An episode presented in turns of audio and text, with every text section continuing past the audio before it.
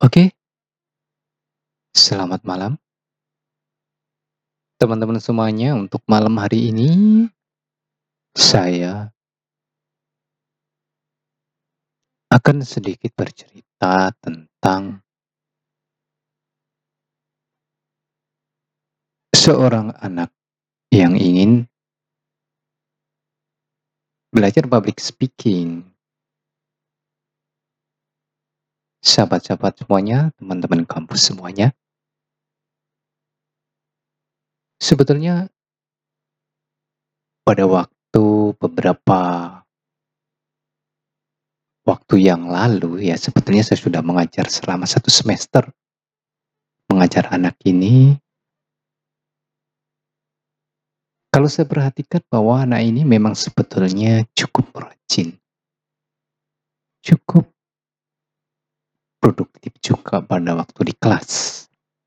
Tapi anak ini cenderung pendiam.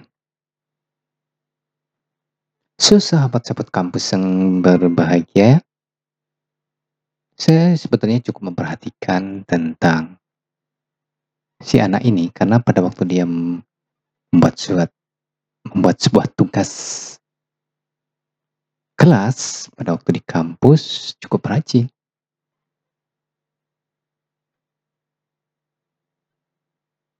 So, saya merasa anak ini cukup rajin ya, cukup produktif.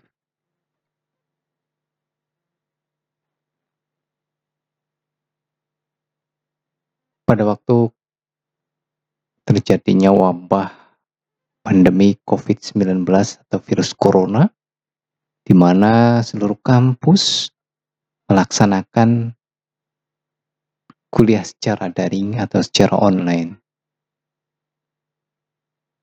Saya beberapa kali mengadakan kelas secara virtual menggunakan salah satu aplikasi video conference sehingga kita bisa saling bertatap muka menggunakan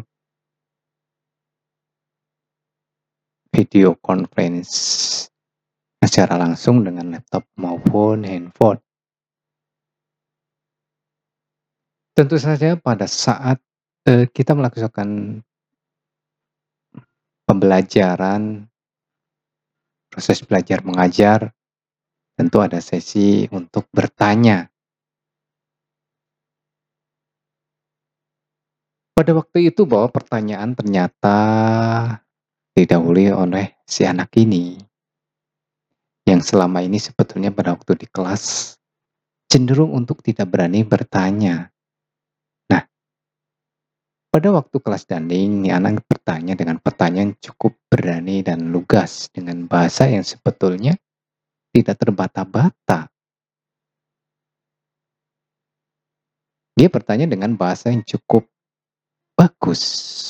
Tapi entah kenapa pada waktu di kelas ya tidak cukup untuk keberanian untuk berbicara ataupun bertanya di depan kelas atau di dalam kelas.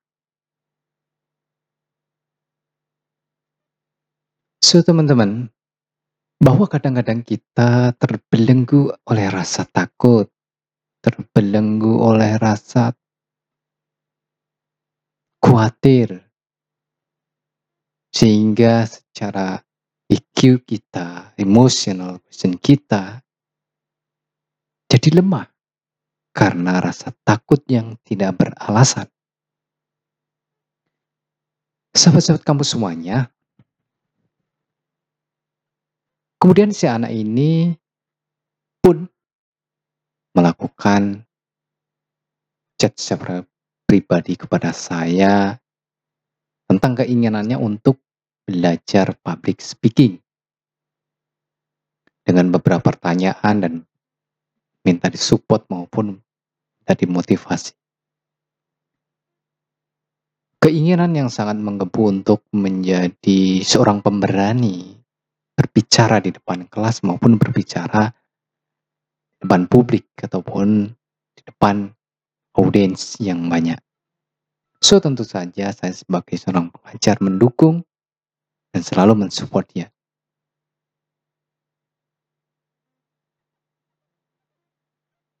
Beberapa minggu kemudian saya pun melakukan kelas online. Pada waktu itu ujian secara online.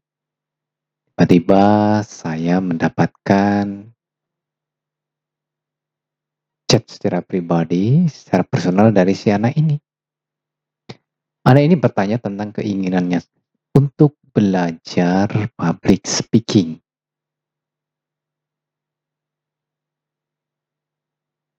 Anak ini bertanya, "Selamat malam, Pak. Maaf ganggu waktunya, Pak. Apa saya bisa bertanya sedikit soal public speaking?" Saya pun menjawab.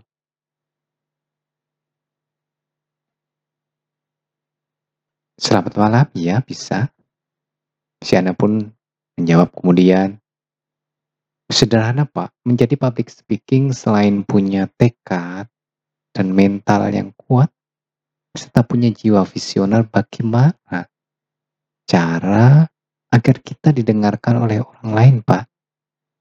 Dilihat dari beberapa aspek kemungkinan orang mendengarkan kita itu sangat kecil. Orang mau mendengarkan kita jika kita itu punya pengaruh. Nama kita sudah dikenal di beberapa tempat. Mohon penjelasan. Nah, so tanpa mengecilkan, aku pun menjawab atau saya pun menjawab bahwa ini merupakan kesalahan pertama bagi pemula. Jadi pada waktu kita ingin berbicara di depan orang banyak, tentu saja kita mengharapkan untuk didengarkan. Tapi pada langkah awal kita jangan terlalu fokus berharap untuk meminta, tapi fokuslah pada memberi. Tentu saja pada waktu kita bicara memberikan materi yang bagus, sharing yang bagus, dan tentu saja sudah kita persiapkan. Itu yang saya berikan kepada si anak itu. Kemudian faktor berlatih dan berlatih dan berlatih. Sehingga menjadi satu kebiasaan dan pada kesempatan untuk berbicara, kita harus menyempatkan untuk berani berbicara di depan.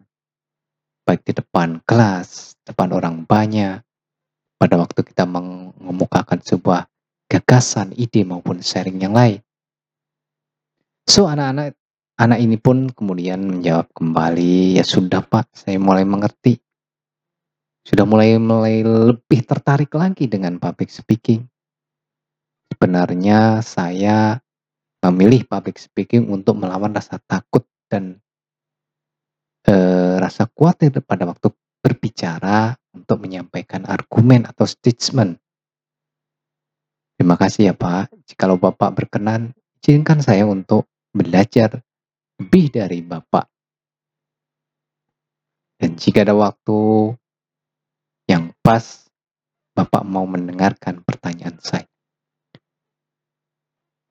Saya cukup terkesan dan cukup sekali melihat Bapak anak ini punya kemauan kelas untuk bagaimana berbicara, bagaimana punya keberanian berbicara depan publik, depan orang banyak ataupun di depan kelas.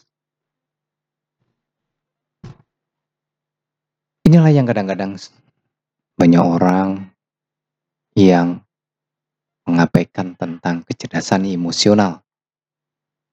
Banyak terbelenggu oleh rasa takut, rasa khawatir yang tidak beralasan. Padahal belum tentu orang mendengar pada saat mendengarkan apa yang kita membicarakan itu mengumpat kita, menghina kita atau yang lain. Itu hanya perasaan kita atau mencemooh. Betul itu ada perasaan kita. Karena kita diliputin rasa takut, rasa khawatir yang berlebihan dan tidak beralasan. So, teman-teman sahabat kampus, untuk malam hari ini itu saja uh, cerita pada waktu mengajar di kelas. Terima kasih sudah menyenangkan cerita saya seputar di dalam kelas. Terima kasih, selamat malam dan Assalamualaikum warahmatullahi wabarakatuh.